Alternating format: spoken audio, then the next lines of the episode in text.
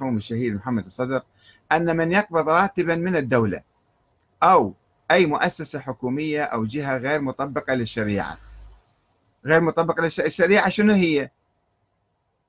الشريعة شنو هي؟ يعني يعني المرجعية يعني يعني متابع للمرجعية بحيث لا تدفع الخمس يعني الدولة لازم تدفع خمس ما هو الدولة أموال الشعب هذه شلون تدفع خمس؟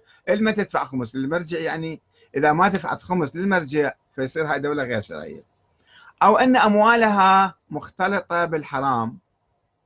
ضرائب ومكوس وكذا حلال وحرام صار مع بعض. فهذا الراتب اللي ياخذ الموظف من الدولة كأنه ياخذه من الحاكم. يجب أن يقبض بإذن الحاكم الشرعي. ما يصير واحد يروح يشتغل بالدولة يتوظف وياخذ فلوس من راتب لا هذا راتب حرام. لازم يجي يحلله عند المرجع.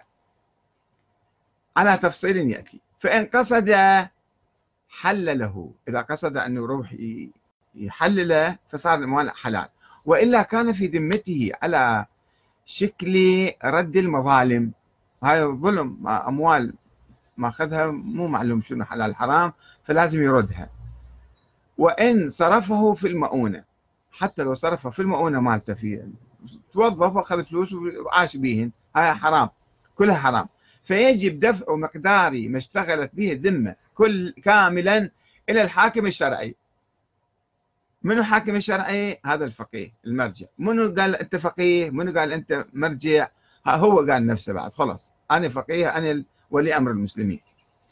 وللحاكم الفقيه يعني مساعدة المكلف ببعض الطرق التي يرى مناسبتها وشرعيتها. يعني يتفاهم وياه ياخذ شوية من عنده ويعطي البقية له هذا مكتوب في منهج الصالحين جزء 2 صفحة 109 وأيضا فتوى أخرى يوجد من قبلنا وأيضا هو يفتي يعني. يوجد سيد محمد الصدر. يوجد من قبلنا اذن عام في التصرف بمجهول المالك. يعني حتى نريحكم مو كل واحد جاي علينا. أي واحد يأخذ راتب يأخذ كذا هذا اذن عام عندنا نروح نتصرفوا به. آه، بمج... التصرف بمجهول المالك. هاي أموال الدولة كلها مجهول المالك صارت. لأن الدولة ما تملك مو عاقلة. ومو واعيه حتى تملك الأمور. سواء مما يسحب من المصارف أو غيره كرواتب الموظفين وأجور العمال وغيرهما وذلك في مرحلتين. يشرح. المرحلة الأولى إننا نشترط أن لا يكون المال المقبوض قد تم الحصول عليه بظلم يعني بسرقة. آه، ولا أنه يصرف في ظلم أو حرام. اخذ راتب مالته بس راح مثلا سكر بي هذا ما يجوز. المال ما يجوز مو السكر السكر حرام أكيد بس المال أيضا صار في إشكال. ولا أنه من قبيل السرقة من مجهول المالك أو من الدولة. هنا شوية متطور أكثر سيد محمد الصدر.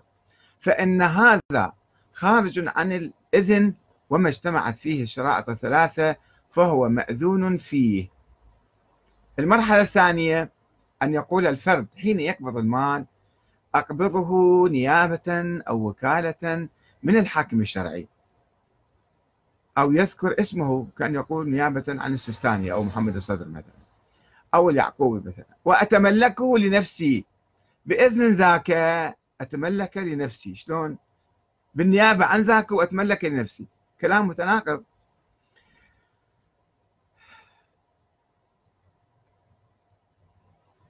فإذا قال ذلك إذا قال بس نوى وقال ذلك أصبح المال ملكا له كأحد ممتلكاته.